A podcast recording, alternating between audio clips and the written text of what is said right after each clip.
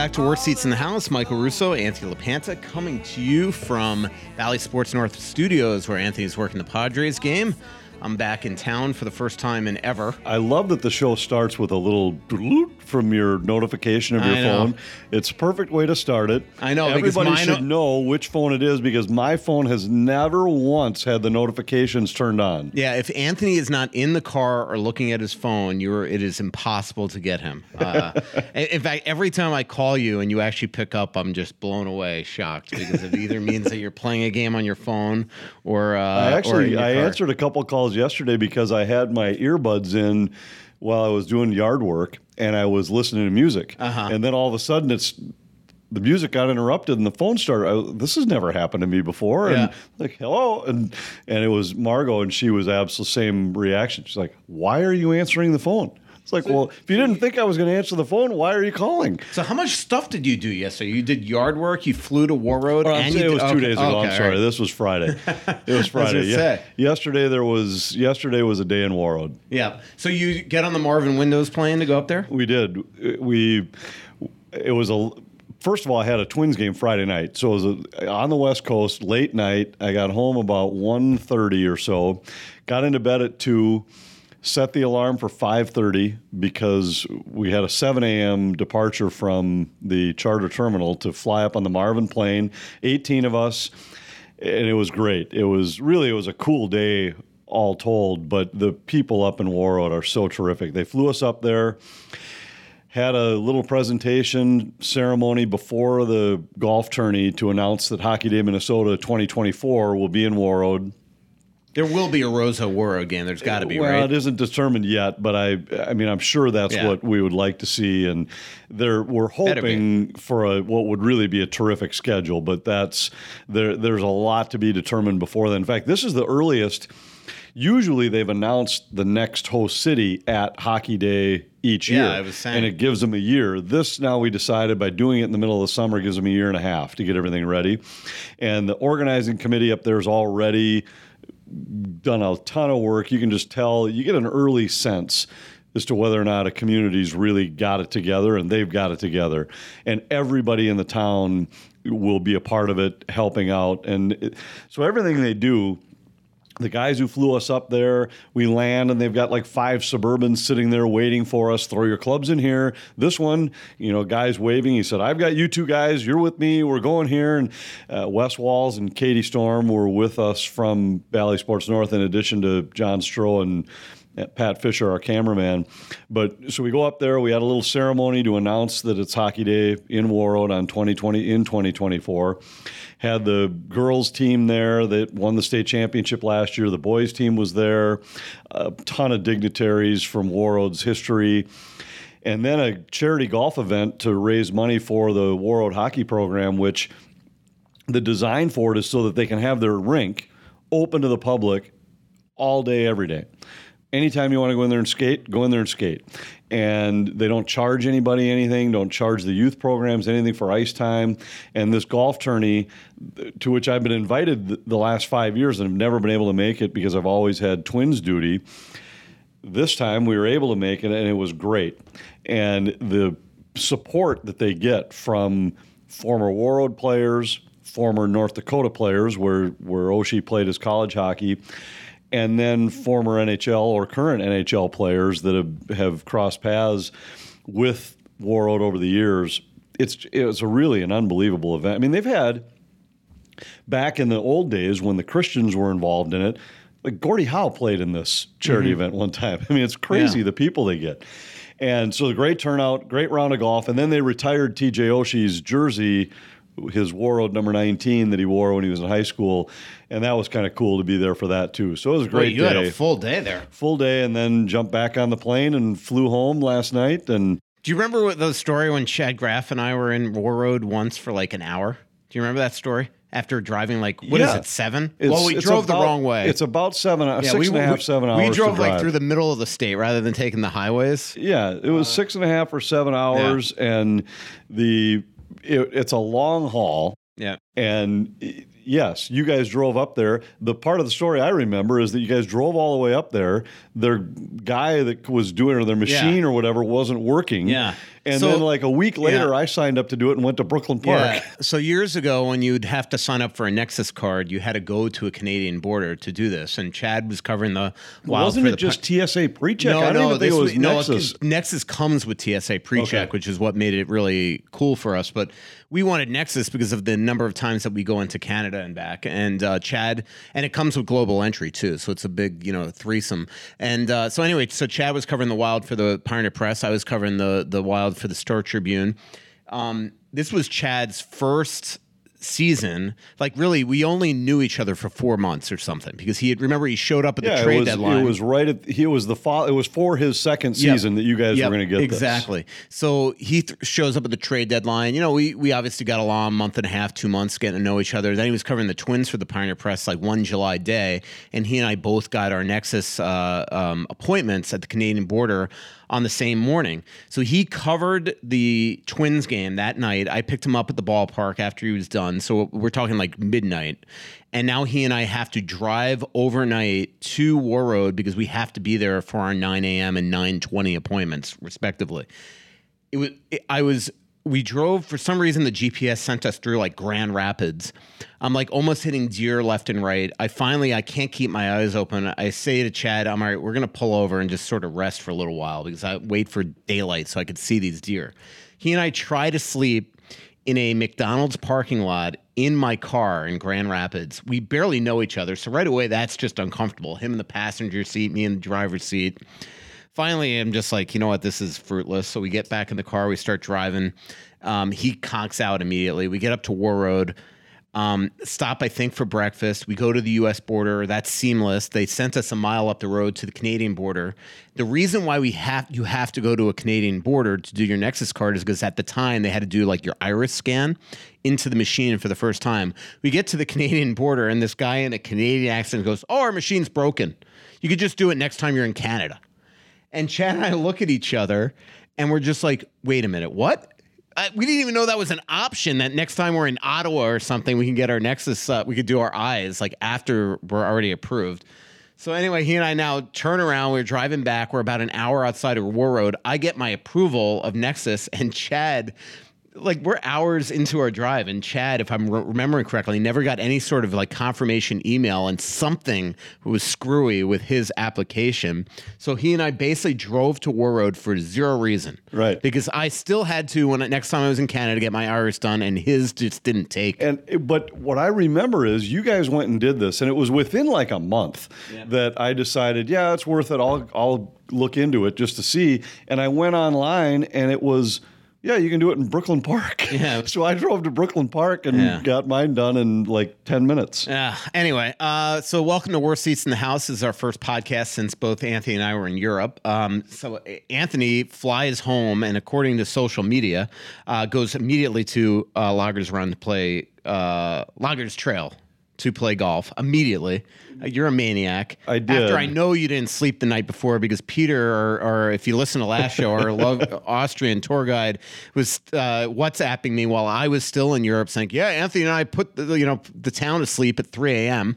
And you had to be on the bus at like 3:30. 345 yeah. Yeah. it was we had a great last night actually it was it was peter our austrian guide michael kenny our tour guide and then my daughter gianni and her boyfriend zach and we wound up were you still with us when we did the tour of No, the bunker No, that's why I went to bed early because I when I finally got back to the hotel or whatever, I don't remember. I come down to the bar and nobody's there anymore, like four or five people, and I'm just like, Yeah, we, it, I'm we going to were in the bar, and then Ricard, the guy that was there when we checked in, Yeah, the I guy with the big him. Czech accent, he gave us a tour of a Warsaw Pact era bunker that happened to be built underneath our hotel, like for like 150 people to survive. Like the tunnels were still there that went to the other s- buildings in town so they could get other dignitaries in there.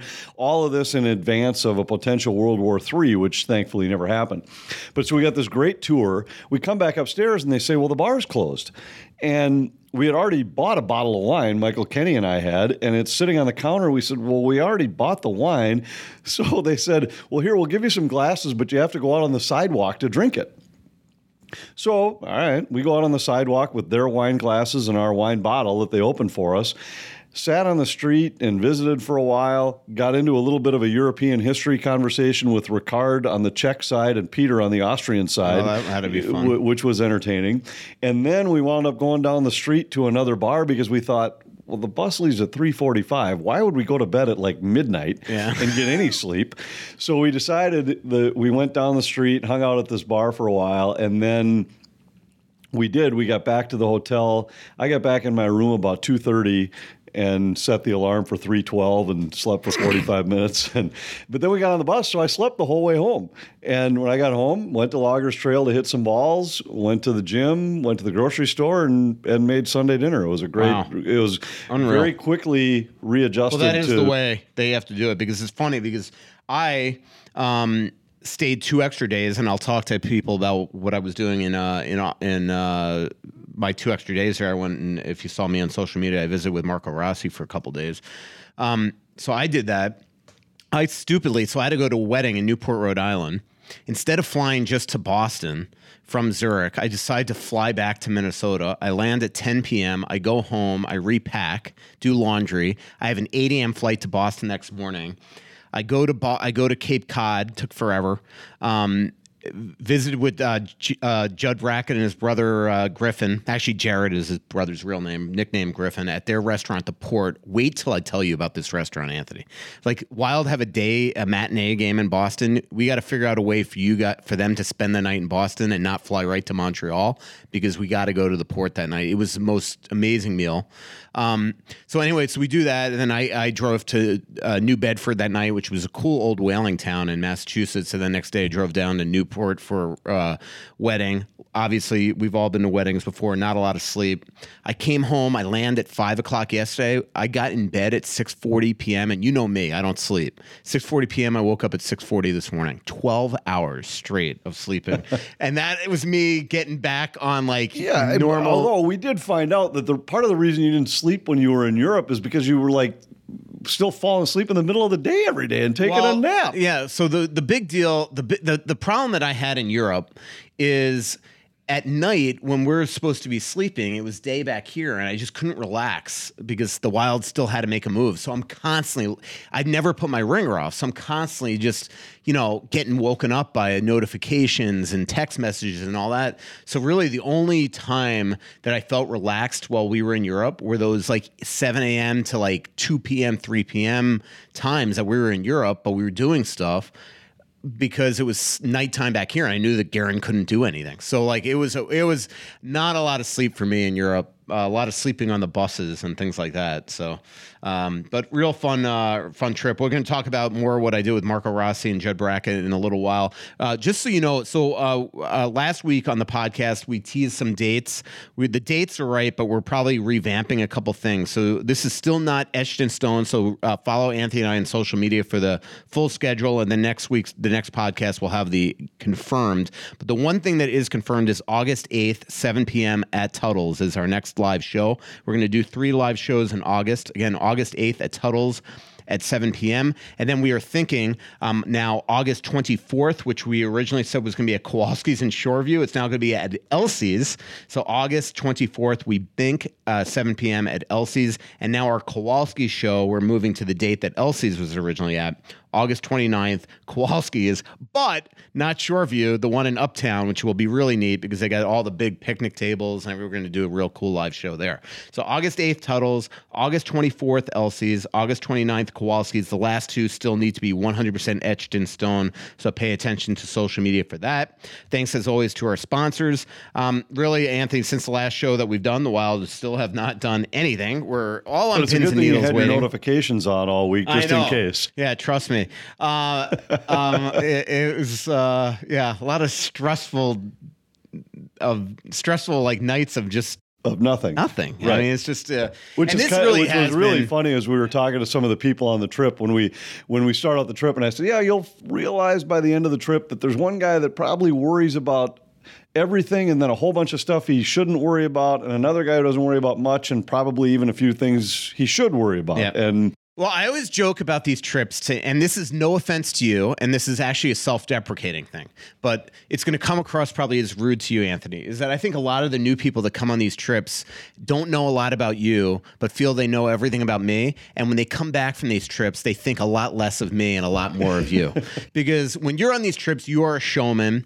You are willing to, you know, you, you it's just your personality too. Like people think I'm this like gi- giant outgoing person because of the the social media and all that stuff and podcasts podcast, but the reality is is that I'm pretty guarded, and I I. I actually don't love talking about hockey, um, and so like, but you are willing to talk about everything and be a be a showman there, and you know you're the one giving the speeches at dinners and things like that, and I'm just sitting there like nodding along. You know, you did the opening night like chat the end ending night i'm just like yep yep yep what he said uh, so I, I always joke that people like they they lose a lot of respect for me but they gain a ton well, for you because they, they lose re- respect, but they do. They do. Uh, by over the course of the trip, they're like, "What? What's Russo doing now?" And I was like, "Well, he's worried because somebody could be making a trade somewhere in the NHL, and Yeah. I am right now in Prague and couldn't Yeah. care any less. Well, there was a, gets there was a, bi- a couple big stories that broke while we were in Europe that that I played a part in us as the athletic breaking it, but it but it wound up being something that I was helping others with. Um, so yeah, so at least I felt like I was doing something, but No, it was yeah, just, I'm not saying that what Yeah. you're doing is incredible work. I'm just saying I have no problem detaching from what's happening in America. We I'd have people at breakfast every day. Yeah, did you see what happened in the Twins game last night? And I'm like, no, I didn't. And I've got I, I don't have to do a Twins game until Friday night in San Diego, so I'll worry about it when we get home to the states. And up until then.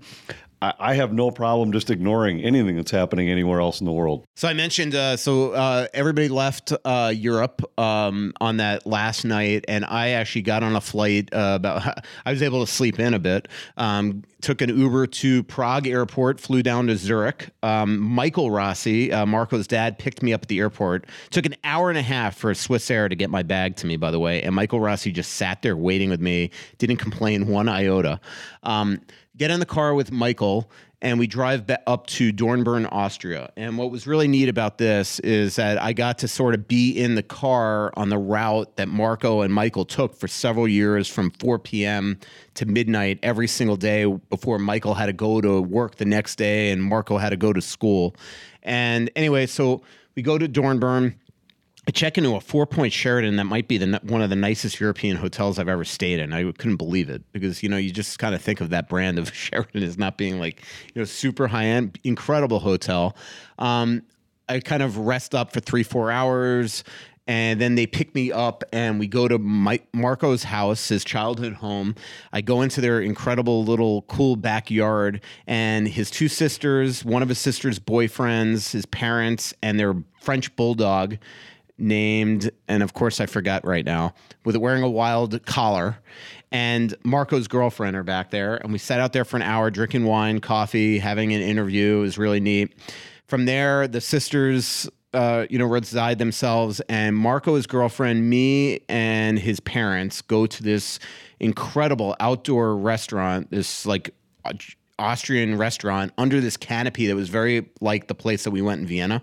Had an authentic meal, and then the parents, um, uh, you know, sort of resided themselves. A, we hired a photographer, the athletic, and now Marco, his girlfriend Stephanie, and me and the photographer just go on a tour around town of his of the basilica that he goes to every Sunday. His childhood, um, you know, places that he hung out, coffee shops, uh, the schools, all that stuff. And then Marco drives me on the autobahn back to my hotel. At one point, I'm look at the speedometer, and he's going like 190 kilometers an hour. I'm like, oh, that's interesting. And I kind of quickly in my silently Google, what is 199? I'm like, holy crap, we're going like 110 miles an hour right now. And you would have never known it. Like, you know, if I hadn't had looked, I thought we were going like 60 miles an hour. Because everybody else is going just the yeah, same speed. yeah, and it's so just I don't know if it's the way the cars are built. Like he was driving this Audi that just felt super smooth, and it was just awesome. And anyway, he drops me off at my hotel. Next morning, he picks me up to the hotel. I go to practice with him, his hockey school, his skate, his workout, all that stuff. And then when I was done there, his dad then drove me to a train station. I took a train back to Zurich and spent the night in Zurich um, before flying home the next day. And I'm telling you this story uh, when I sit down and write it. I'm going to do a Judd Brackett story first, which I'll tell everybody about in a second. But that is story. There's so many hilarious stories about Marco's childhood that I was able to gather. Just being in this little town of twelve thousand where he grew up. Um, you know, in his in his house, like he his childhood bedroom. So on week weekdays, he lives with his girlfriend in Dornbirn. On weekends, he lives at his childhood home with his girlfriend at his childhood home with his parents in Rankweil, and his his childhood bedroom he still he still lives in on the weekends. It's a twin bed. He's got. If you tell just, me it's like a racing car bed or no, something, I'm gonna. I mean, it, well, he's big into F1 now, so it might as well be. But all over his walls are posters and jerseys. It's like a kid's bedroom, you know. It's just it was pretty neat. So we have a ton of awesome pictures, and I just think the timing of it is perfect, obviously, because you and I both know Marco's going to be a very important player this yeah, year. Yeah, that's what I was just going to ask you. Is uh, I'd be curious to know what his thoughts are. There's been so much talk about can he be the guy that at least bites off a big chunk of replacing Kevin Mm-hmm. Fiala offensively. And part of it is the likely role, the likely line. What does he think? Does he think that he's in a spot where does he feel pressure that he has It's to funny. replace that? He says he does not want to think about it. He will not think about it. He said that jo- that Bill Guerin sat him down and told him, "This job is here for you." But you've got to grab it. I'm not giving it to you, and that is his entire focus this summer: is to not be Kevin Fiala, to just come in, win a job. Um, he told his dad. His dad is very close to him, and they're you know it's his best. Like you, Michael Rossi will tell you, Marco is his best friend. Marco, right in front of me, told his dad, "You're not coming to Minnesota until late November." Like you know, I am focusing completely on hockey in September, October, November, and I am that is my only focus. I don't want any distractions, nothing. Um, but he does not want to think of that pressure. He's going to completely stay off social media this um, this um, training camp, not look at re- mentions and things like that. Because he he does not want people to just say that he is Kevin Fiala. If he's not up to par right at the very beginning, not getting two three points a game and on pace for eighty five points like Fiala, he doesn't want people just doing that. He just wants to have develop a chemistry with Boldy, which is who I think he has been essentially told like this is who we're aiming to put you with, and he just wants to create um, you know turn himself into a heck of a player. So uh, we'll talk. Um, you, you, it'll be a really cool story in the Athletic sometime before probably uh, mid month, I would say. Um, and uh, first up uh, tomorrow, I'm going to be writing the uh, Judd Brackett story, which I'll tell you about in a little bit. But tell us about Kowalski's, Anthony. Well, as you mentioned earlier, we've got a live show coming up. We think it's going to be right at the end of August. I'm looking forward to it. A chance to grill some steaks and and share those with the people because you won't be disappointed. These steaks are terrific. The Akaushi line is my favorite, but they also have this new 40 day aged USDA Prime line that is outstanding. You won't be disappointed. I often go there without a specific plan in mind, and then it's just whichever ones look the best in the meat cooler each night. That's what we decide to go with. And the most recent one, we went with some fillets that were just off the charts terrific. So anytime that you're looking for high quality steaks, Kowalski's is the best place to go. Anytime you're entertaining or just having a great meal, start out with the best ingredients. Kowalski's is the place to go. And here's a word from Bosch Law Firm. Hey, hockey fans, Jerry Bosch here again from Bosch Law Firm and WorkCompExperts.com. If you're injured at work, it's never too soon to contact the lawyers and awesome staff at Bosch Law Firm. We'll answer all your questions, help you set up your work comp claim, and help you select professionals who will be there to help you, not the insurance company. And with almost 30 years of litigation experience, if your benefits are denied, we'll fight to get you paid. Bosch Law Firm. The call's always free and there's never a fee unless we obtain benefits on your behalf. Call or text us at 651 333 8300 or visit us at workcompexperts.com. Well, it's that time of year again, hot, humid weather in the summer, and that means we all need to stay hydrated during these hot summer months. Well, I got drinking water from my Kinetico K5 drinking water system. It provides refreshing, high quality drinking water right from our sink and refrigerated. The Kinetico drinking water system is the most advanced reverse osmosis system ever, removing more contaminants than any other system and can produce more than 40 gallons a day of water. My recommendation ask my friends over at Aquarius Home Services Kinetico for a free water water analysis. They're just a click away at AquariusHomeservices.com. And don't forget to mention that Russo sent you back here, worst seats in the house. Michael Russo, Anthony LaPanta. Um, Anthony Thomas uh, wants to know any bugs still in your house from my last visit. No, the bugs have been killed, although there was another night where apparently they were hanging out in the solarium and and I went to let the dogs out. I, the solarium was closed, but apparently there were a several flies that had made their way in there. I don't know if it had to do with the day you left the door open or not, but they were. Let's just say that I'm. I left the the patio door open to the solarium because the dogs wanted to hang out in there, and when Margot came home, she yelled at me for a few minutes about the fact that I should have known there were a bunch of flies in the solarium still. So we wound up with a couple dozen in the house that every time I heard the whack of the fly swatter and Margot giving me an updated count on how mm-hmm. many she had killed. So at least you didn't have that. You didn't get a, every single time whack that's 14. so, uh, which really, you know, one of the coolest, uh, we had a lot of really cool experiences in Europe, but one of the funniest ones was one of our final nights. We're on a boat in Prague doing a river cruise. And Anthony and Margot in their house, they have a they have a video system that keeps an eyes on their dogs in the laundry room. And Phil, their youngest of their two dogs, figured out a way to escape from the from the thing. Tell her, I mean, it is it's the most hilarious yeah. videos of of Phil constantly sneaking in and out of this area. The first time he just he found his way out, and it was a so there's a camera. It's called a Furbo camera, and through the Furbo camera, Margot can actually talk to the dogs, and every once in a while she can like spit a treat out of the thing. So I, I think Stanley understands that there has this white contraption on the shelf has something to do with communication with the rest of the family. Yeah. So on this camera, you see Phil pawing and pushing at the bottom part of the gate. And all of a sudden, he gets it pushed away from the wall far enough so he can escape. And out he goes. And immediately, Stanley just turns around and looks up at the camera like, are you guys seeing this? Yeah. And and Stanley couldn't fit. So that day, Phil just left, and we the next camera update we get is when Ariana came home that night and let Stanley out. So then the next day, Phil now knows that if he paws at the bottom of this thing that he can escape. But he would escape and then every once in a while just come back. Stanley's can't he doesn't think he can fit through, so he just stays in the laundry room. And every once in a while in this video, because Margot gets notified anytime there's like movement mm-hmm. in the room, and then you'll see, hey, all of a sudden, Phil just popped back in to say hi for a while, sits on his chair that he usually sits on. And then next time we see the video, it's Phil leaving again. And the whole time, Stanley's just laying in his bed because either, I mean, number one, he knows he's not supposed to leave, but number two, he, he's not confident he can fit through the, the little gap. But Phil's been an escape artist his whole life. When he was a puppy, we had this cage that was collapsible, so you could make it as big or as small as you wanted. Mm-hmm. And when we were going to be gone all day, instead of having it be just a little square, we would put it underneath our kitchen table so that at least Phil would have the that much room to move around under the kitchen table. There was a gap from the bottom of the table to the top of this fence that I don't know what it was. It was maybe four inches, and the fence was like I don't know what whatever table height is minus four inches high. So it's not it wasn't like a four inch fence. I mean, it was like a two foot fence. Mm-hmm. Somehow Phil got out.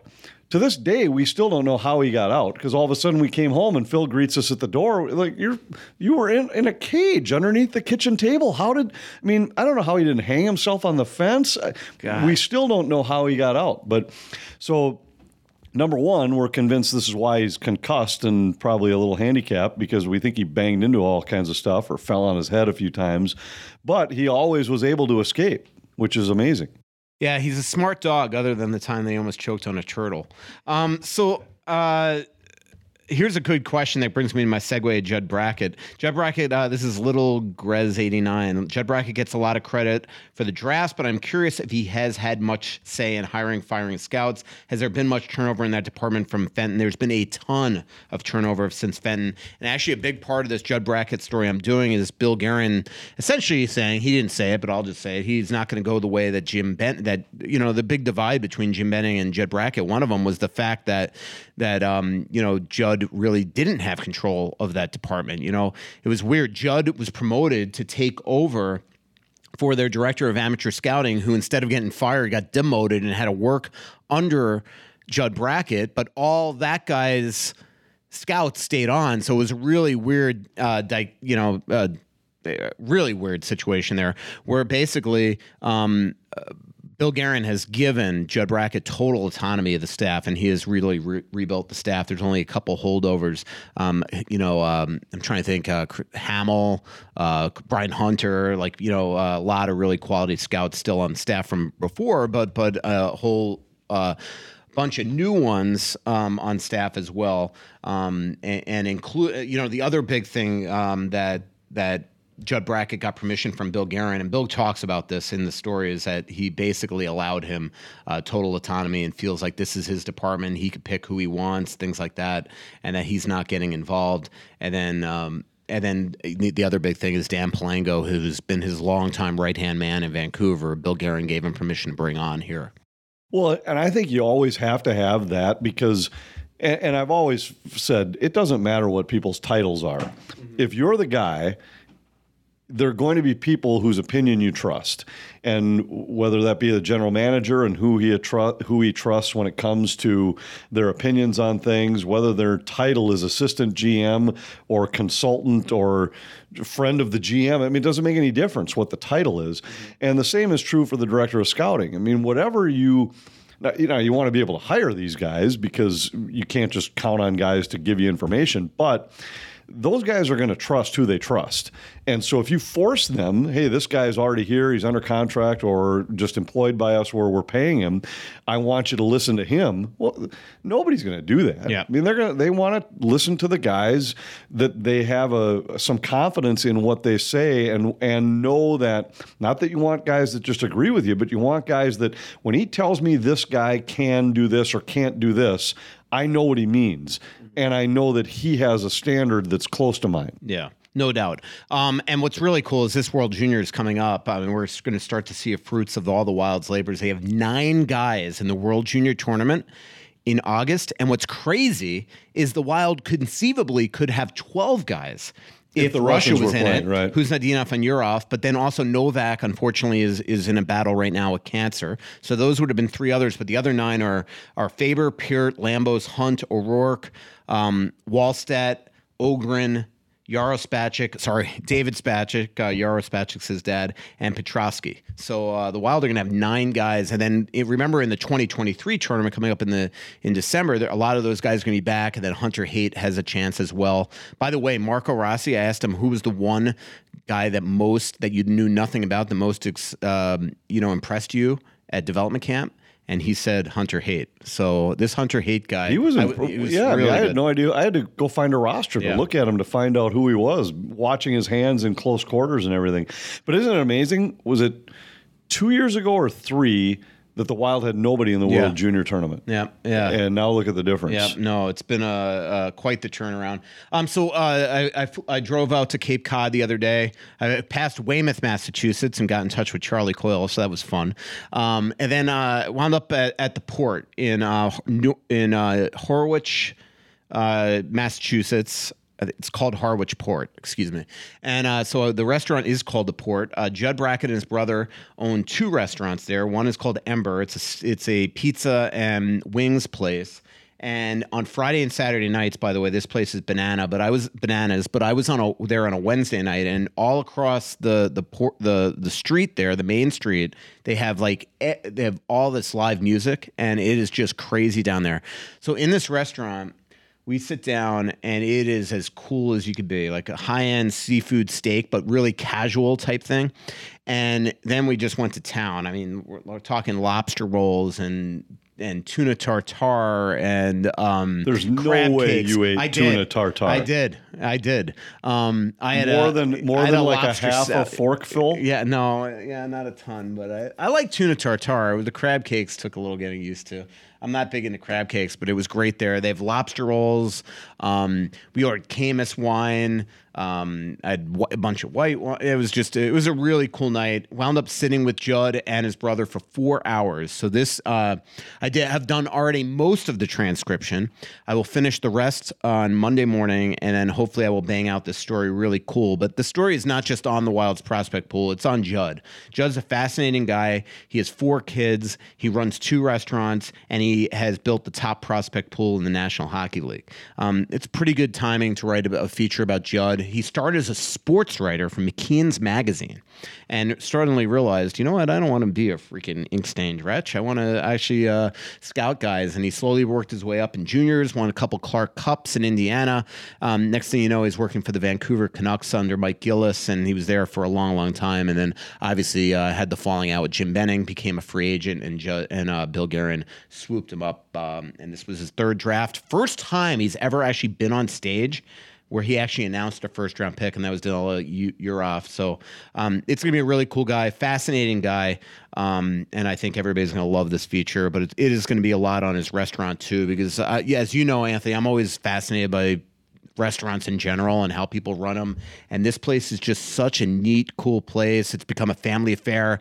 So his brother and his brother's son live above the restaurant. His brother's son is Hunter is a bartender there, and then one of Judd's daughters works the outside like as a hostess, and then one of and then Judd's son, his youngest, I think it's his youngest son, who is a runner at the draft table in Montreal. He is a busboy there as well. So it's like a whole family affair too. That sounds awesome. I'll look forward to They the story. 250 employees between the two restaurants. Isn't that crazy? It is crazy. Yeah. But I think the crazier part is that if he actually got you to try some of this seafood, No, he did. It's that's the amazing part Yeah. because that's not easy to do. Yeah, no, it's a it's a very good point. Um, if you're thinking about selling your home, now is the time. This is Russo, and now you can get a strong cash offer. Sell your home stress free with a guaranteed offer with Kris Lindahl Real Estate. Don't worry about the hassle of constant cleaning and home maintenance. Sell your home with Kris Lindahl today. Go to krislindahl.com, fill out a quick form, receive an all cash offer on your home today. No obligation. The guaranteed offer allows you to bypass the market and sell your home hassle free. That means no showings, no open houses, no stress. I wish they had this when my condo was for sale because I had a lot of people come sell it, come look at it, and they were able to sell that. And that was an unsellable condo, in my opinion. So just choose when you want to move, and you will close with confidence. This Kris Lindahl real estate guaranteed offer keeps you in control. It's that simple. Go to krislindahl.com to get a guaranteed offer on your home today, and you could start packing now. Certain restrictions apply. And here's a word from Royal Credit Union. Take the checking account challenge from Royal Credit Union. Compare your checking account to Royal and see why it makes sense to switch. Royal's checking accounts have no hidden fees and lots of free features that make it easy to stay on top of your money. You can deposit checks with the Royal's mobile app, receive real time notifications when transactions happen, and even freeze your debit card in seconds. See what other features you're missing out on and make the switch to a Royal checking account at rcu.org slash royal challenge. Insured by NCUA. Last segment of Worst Seats in the House, Michael Russo, Anthony LaPanta. Anthony working the Padres game. He has to be on the air in the eighth inning. Luckily, the sixth inning has taken about an hour, so uh, that's allowed us to have a. This is the way it works. We're Yeah. just this is our normal deal. We know that if it's a three o'clock game, the joke is that that means that we'll have about a seven o'clock post game show. Yeah. Well, it's just the way it works this year. All right, let's go to Twitter questions. Amir goes, recently you complained about the quality of your coffee on your flight. What is the best cup of coffee either of you have ever drank in your lives? So, uh, so what happened is the other, like normally I like Starbucks on a plane, but I don't know if they didn't clean the pot, the water, if they took the water from the freaking lavatory, what? I was on a flight to Boston the other day. It was wretched, wretched. Oh, had to complain about it. That's when you knew that I was back on the States and, and back in I my, don't. You know, I'm I'm trying to remember. I did have coffee on those flights, but I I very rarely drink coffee on the plane. Even on our charters, every once in a while, I guess I'd maybe ask for a cup of coffee. But most of the time, if I can't bring one with me on the plane, then I just don't bother. I'll stick with mm-hmm. tea or something because I've never had great luck with that coffee. But in terms of the best one, for me, it it might have been any cup of coffee we had in any little cafe when we were Yeah. in Italy, because every single one you walk down the street and it, it- you felt like you couldn't walk past one because you're like, oh, I got to have a double espresso, and every one of them was Yeah. terrific. Yeah, there were about six different places in Europe on this trip. that I'm like, this is the best coffee I've ever had, and and uh, it was pretty. Uh, you know what? They don't know. line? The the scene from Elf where he's like, "Do you cover your eyes? You want to taste this? Yeah. What is that? Tastes like a rotten cup of coffee." Yeah. And he said, "No, it's the world's best cup of coffee." If you know Anthony, also like you know, now he's drinking like a. Uh, what is that? A cold brew with coconut milk, foam, and cinnamon powder. Normally, though, he just drinks it black. I just drink it black. So we were a couple places in Europe, and and it took a while for me to realize that this is just the way that things are in Europe. If you order an iced coffee in Europe, they put ice cream in it. It was like so- a root beer float. Yeah, you so brought I, one to I me. got up- you an yeah. ice. I'm like, hey, I'm gonna get us a couple of iced coffees. We're on like top of a mountain, And in, it was hot, in so, Vienna. yeah, iced so coffee seemed I like a good I bring you this thing, and it is like ice cream, whipped cream, like a banana s- Yeah, and you look at me and you're like, are you kidding? I'm like, just drink it. I took a couple sips. I put the straw because in the middle the coffee was like on top of ice cream and below whipped cream. So Yeah. I took a straw and drank that, and then I brought it over to Gianni. I said, "Here, you guys want a little pre-dinner Sunday?" Yeah, it was. Uh, at- one point, Anthony's like, "Do you care if I throw this out?" Like, it was. It was funny. Um, that was a cool. That was a great night. That that dinner that we had at the. Uh, other than me getting stung by yellow jackets. Johnson from Wisconsin goes. I would like to see Kulikov move now and Dumba at the deadline. When does a player have to give GM uh, Bill Guerin their no trade team list? Well, I don't think. Kulikov has any protection. If he does, that was a mistake. Um, in f- terms of Dumby's 10 team list, uh, that had to be turned in usually uh, the first day of free, the free agency, which this year would have been July 13th. And let me double check on Kulikov. Um, so I did talk to Bill Guerin the other day just for a stateside update because I had been. Um, oh wow, Kulikov does have a modified no trade. Um, how'd that happen, Anthony? I'm not sure. Do you know what the modifications are? Um, eight team no trade list. So eight teams. So anyway, um, so I did talk to Guerin the other day. Uh, right now, like he's not closing the door on signing a free agent. He said he might have to if um, he doesn't uh, make a trade, but he's continuing working the trade uh, phones. Is going to be patient with it. Try to get the guy that he wants. Uh, we'll see if he's got something up his sleeve.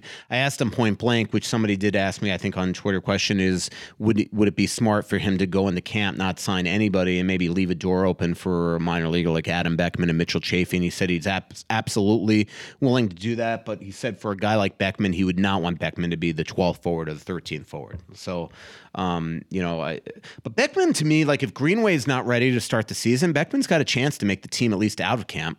I think he does. Because that'd be, And a, I mean, I, I don't, the way the Wild runs that line, it's not a, your typical third line. So Beckman, and we saw, didn't Beckman play on that line in Pittsburgh?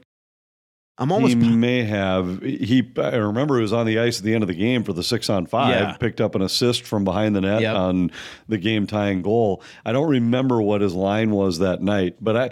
I think as much as he, the season might have been a disappointment after how good his camp was. In that, I think after camp, a lot of us would have expected that at some point during the season we would see him in a more regular, not regular role, but might see him more regularly when injuries or illness or whatever created an opening, and we didn't.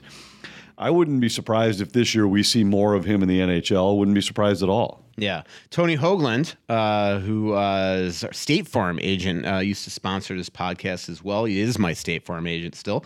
Um, Tony asks, how much of an impact will Marc Andre Fleury ha- have around Wallstedt? Uh, with the kids' development, was that a driving factor in bringing Marc Andre Fleury back for two years? Um, well, I mean, we don't even know if Wallstedt's going to be on the team in the next two years, so they're not going to spend a lot of time together. And the way the Wild do training camp, Mar- Jesper Wallstedt won't be in the Wild's locker room in training camp. They'll, he'll be in the minor league locker room. So I don't think that was that. In terms of the driving factor, Marc Andre Fleury for two years, this was actually a Marc Andre Fleury wish.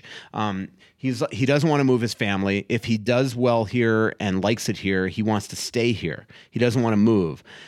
But why the two years works for the Wild is that if Marc Andre Fleury decides, you know what, I'm not up to snuff anymore, I'm retiring after a year. Um, in the old CBA, if you signed somebody that was over over 35 to a multi-year deal and he retired prematurely, you get hit with his cap hit. Now that is gone in this CBA. So Marc-Andre Fleury could retire after this year and the Wild will get completely out of the cap hit. So that just, that was a Marc-Andre Fleury wish was like, all right, give me 2 years so I don't have to move my family and worry about being traded at the deadline. But um, if I'm not doing well, I'll just retire and I'll get you off the hook. So that was sort of why that all happened. Um, Gene Parmesan. Don't know if I'm pronouncing that right. Seems all the prospect writers still love Calen Addison with him coming off a decent season in Iowa. What does he have to prove to management to stick to this roster, Anthony? I think that might be one of the more interesting questions. And the way the Wild tried to rebuild their defensive core with the acquisition of Jake Middleton was clearly to get bigger and stronger. And they just had too many guys that were the smaller, mm-hmm. skating style defensemen. And Addison, that's all he's going to be. That's what he is. Mm-hmm. So I think the the question really becomes does his future and does a spot open up for him with the Minnesota Wild or will it be somewhere else? And I just don't see a path to a regular lineup spot with Minnesota with the way the defensive core yeah, is currently I think structured. He's gonna, you know, obviously if he comes in this year is unbelievable, they're going to figure out a way to keep him. But I think he's going to eventually be trade bait because I just don't see a future lineup. Say Dumba is traded or they just let him go. I don't. Can you see the Wild rolling out Jared Spurgeon, Brock Faber, and Calen Addison, two under six foot, basically defensemen on the right side for a long time? I just don't see it. I, I don't. Yeah, I'm not sure. And I mean, you certainly have room for a couple skating defensemen. There's no question about that. And and I really liked Addison's game last year. I thought when he got a little bit of a glimpse of regular playing time, he seemed to get better and better and better and more and more comfortable each and every night mm-hmm. and defended well. So I just I don't think in any way, shape, or form the Wild have changed their opinion on whether or not he can play in the NHL. It's just a question of how does he fit into this defensive core. And he seems to be a commodity that might have some value for other teams who are coveting a puck moving mm-hmm. power play type guy, a skating defenseman, where Minnesota already has a few of those guys. So that's why I say I just I don't know how he fits into this core. It doesn't have anything to do with his ability to play in the NHL. It's just with the way the defensemen are the current group is built. I'm I just don't I don't see how he's in the top six on a regular basis. Yeah. Zach Ellard asks, who's the dark horse for you to make the opening night roster? Well, if Merrill's not ready, I think Addison makes the team because the other thing is that their power play sucked last year. And I think that going to want, if you're going to, you know, you're going to want guys like Addison and Rossi on the power play this year and get some personnel changes. And I can't wait till we're in training camp and we get to talk to Dean Evason and the assistant coaches about some of the tweaks that they made on the power play because that's the one thing that they vowed. The other guy, you know, again, if the Wild don't acquire another player, I think one dark horse to make the team would be a Mitchell Chaffee because he had a really good year in Iowa. They brought him up uh, one or once or twice, and maybe you know he's the type of guy that you would be willing to play in a 13th uh, forward role because uh, you know I don't think anybody looks at him as a true top prospect for this team. So that you know he's somebody that you could put in and out of the lineup, and um, and maybe he would be okay making an NHL salary and every now and then sitting in the press box. Uh, Connor Dewar, I think, obviously will make the team. I don't know if that's considered a dark, dark horse, but on a one-way contract, usually when you're given a one-way contract, uh, that is dark, dark that is uh, somebody that uh, you're going to put on the team. Robert Olson asks, "What would be your jersey number if you played in the National Hockey League, Anthony?" I think mine would be 12 or 33 has always been one of my favorite numbers. Well, 29 has always been my favorite number. I've Tim Wallach. No, Rod Carew. and Carew was 29 when I was growing up. He was my favorite player. So I've been I've worn 29 anytime it was possible. And fact, even in football, I couldn't wear 29. We didn't have it, so I wore 92. But it mm-hmm. was 29 would be my choice. Um, by the way, wave at me when we have to wrap this up so you can get back into your wardrobe for the eighth inning here. Um, Zach Brickner asks, uh, do either of you have Ryan Suter stories? Was he nice to the media? I couldn't believe when you said that at first the Billy G only wanted to buy him out, so the, uh, no, it was bad. Um, you know, I mean, it was, it, you know, I think Anthony and I got along with him incredibly well. Um, you know, I know Anthony's one of his favorite stories was hanging out with him at a Starbucks in Buffalo uh, the night that, that no, he was in playing. the hotel restaurant Oh, okay. the night he got scratched. I did have a great Well, he was- chat. yeah, he was suspended. He was suspended, right? blamed And me. So we sat and had lunch together that day and chatted for a couple hours. And I did have You a, and I got along with him really well. I, I- mean, you know, absolutely. I I, mean, and I enjoyed our conversations and our debates. And You had a lot of debates. We did have we did have a fair number of debates. One of those was in a Starbucks in Nashville one day that was that was really interesting. But it also it was they were debates, but they were. I- I- they were exchanges of ideas sometimes too that were interesting and you know I, so I got along great with him and in fact I had a great chat with him this year when he came back for the first time and and stood in the hallway between the locker rooms in the morning and chatted with him and you know that's I always I always enjoyed the time with him Yeah, and uh, and uh, yeah, with me, I mean, look, uh, um, covering covering players, you need to have relationships with them, and I feel like uh, I had a really good relationship with Ryan while he was here. Um, you know, really accessible guy, a lot of phone conversations, in person conversations. Uh, one of my favorite stories I did was before he was in the All Star game one year, and I went out to uh, a rink in a, in Edina, and I think it was Minnesota Made, and and uh, sat with him while he was watching his son uh, Brooks play hockey, and did a big family story there, and so um, you know did a did a bunch of cool stories Ryan. So um, anyway. Um, Zach also asks if Patty Kane isn't on the Hawks, what would be your ideal realistic landing spot? I hate the Hawks, but we need Showtime back in the playoffs. I say the Rangers get him with Panarin and out of the West. I think the Rangers are the team that makes the most sense. Uh, Bill Flesh asks, um, who is who should be most excited to watch? Who should we be most excited to watch down in Iowa this year? I, I would say Wallstedt would be somebody that I'd I'd be ed- excited to watch. Um, it's unfortunate what's going on with Novak. I was excited. I, I really wanted to see him down there. But I mean, O'Rourke's going to be down there. Damon Hunt's going to be down there. Simon Johansson's going to be down there. But I think Wallstedt's the one guy. I think right? Wallstedt is the guy because he might play the most important role in the future of the franchise. All those defensemen will be interesting to watch how they develop. If Addison were to start down there, I think he'd be interesting to watch. Beckman for sure. But it's the, I think Wallstedt is a guy that he might have as big an impact on the future of the Minnesota Wild as any one player that's in their system, not on the NHL roster right now. Uh, Luke asks, uh, with the cap constraints and loss of Fiala's points, what is your realistic expectation for this upcoming season? Billy in the Wild will say a cup, but what do you think is really realistic, Anthony?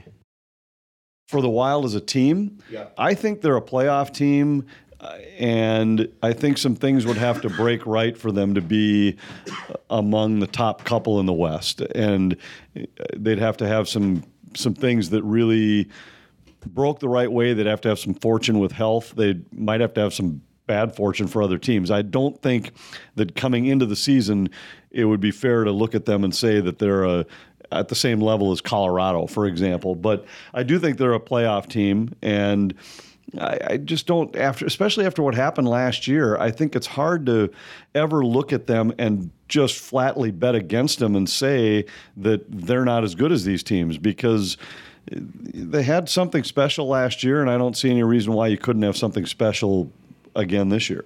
Pete Bauer asks, uh, first time caller, long time listener, does the NHL or the NHLPA allow a player to extend a contract but also reduce the cap at example?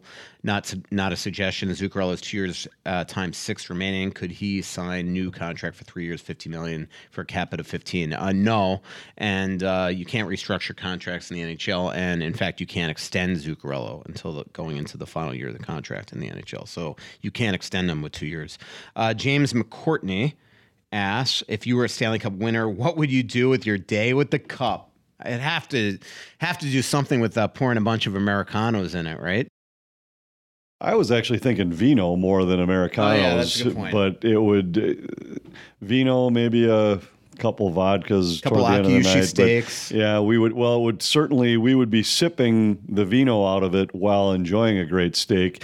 It would visit my patio, that's for sure. Yeah. yeah maybe a golf course or two around town. I, there's not really like a specific place to which I would bring it. Maybe Yeah. maybe up to show my guys at Totino Grace, but that's about it. Oh, I'd bring it up to Collegeville for sure. Yeah. We'd have to go out and hang out somewhere in Collegeville. We'd visit Sal's and maybe the La Playette and Although I can't, I'd be a little worried what they'd put inside the cup, but it would that would be worth it.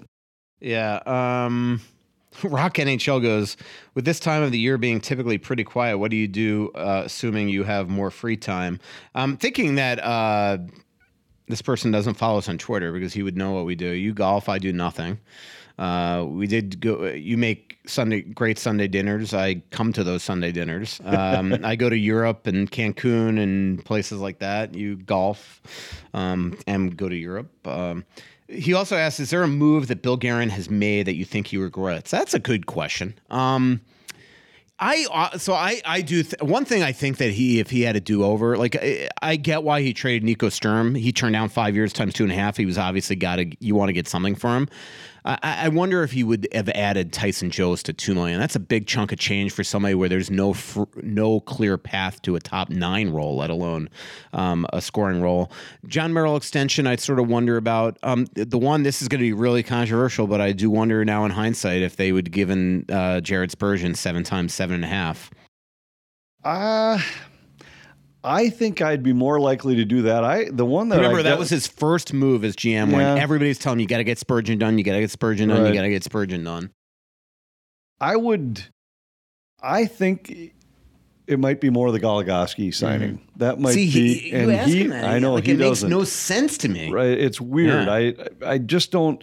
It's weird, and again, not it's not a knock on Alex Goligoski, and it's and the dollar number to which he's assigned now. Is nothing. I think is an accurate. Yeah. Ass- But it just with the way he fits with this defensive core, Yeah. it doesn't make a lot of sense to me. So it's it. But I will say, until the end of the year last year, Goligoski was good. He was good. Yeah. He was, was and, funny, And, and for what you're paying him, that's absolutely the fair price for him. Yeah. But it's just with it's kind of like we're talking about with Addison. When you look at how he fits with the rest of the guys on this blue line, it's hard to say that that would have been the best place to allocate those dollars. I, I'm I'm just guessing. I Billy probably would tell you he doesn't regret anything he's done. Yeah. But that Um, that's a guess. Rock NHL has a good, really good question about my process in building relationships with players. I'll tell you what, I'll hold that for the August 8th show in Tuttles. That's a pretty good uh, talker for that show.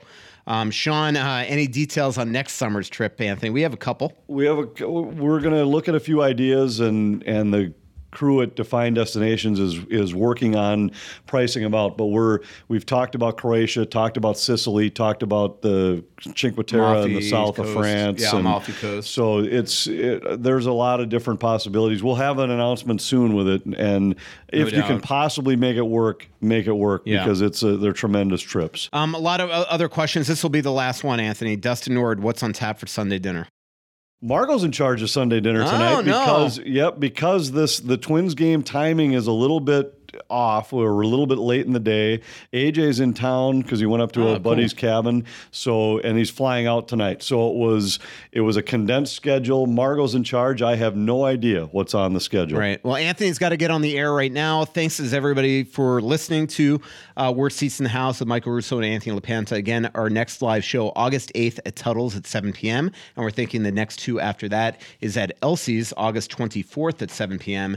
and at Kowalski's in Uptown, August 29th at 7 p.m. But those last two we will confirm on social media in our next couple podcasts. But I hope to see you at Tuttle's on August 8th. A lot of good Twitter questions didn't make the cut today. I will keep them on my laptop for the show at Tuttle's. Thanks to our sponsors, uh, Kowalski's, Bosch Law Firm, Aquarius Home Services, your local authorized dealer for Kinetico water treatments. Kris Lindahl, Royal, uh, it's Kris Lindahl Real Estate, uh, Kris Lindahl himself too, and Royal Credit Union, of course, Tuttles and Grainbelt as well. Talk to you August 8th, everybody. So much coming out, there's nothing going in. I know that you feel like you're never gonna win. Oh, but the world.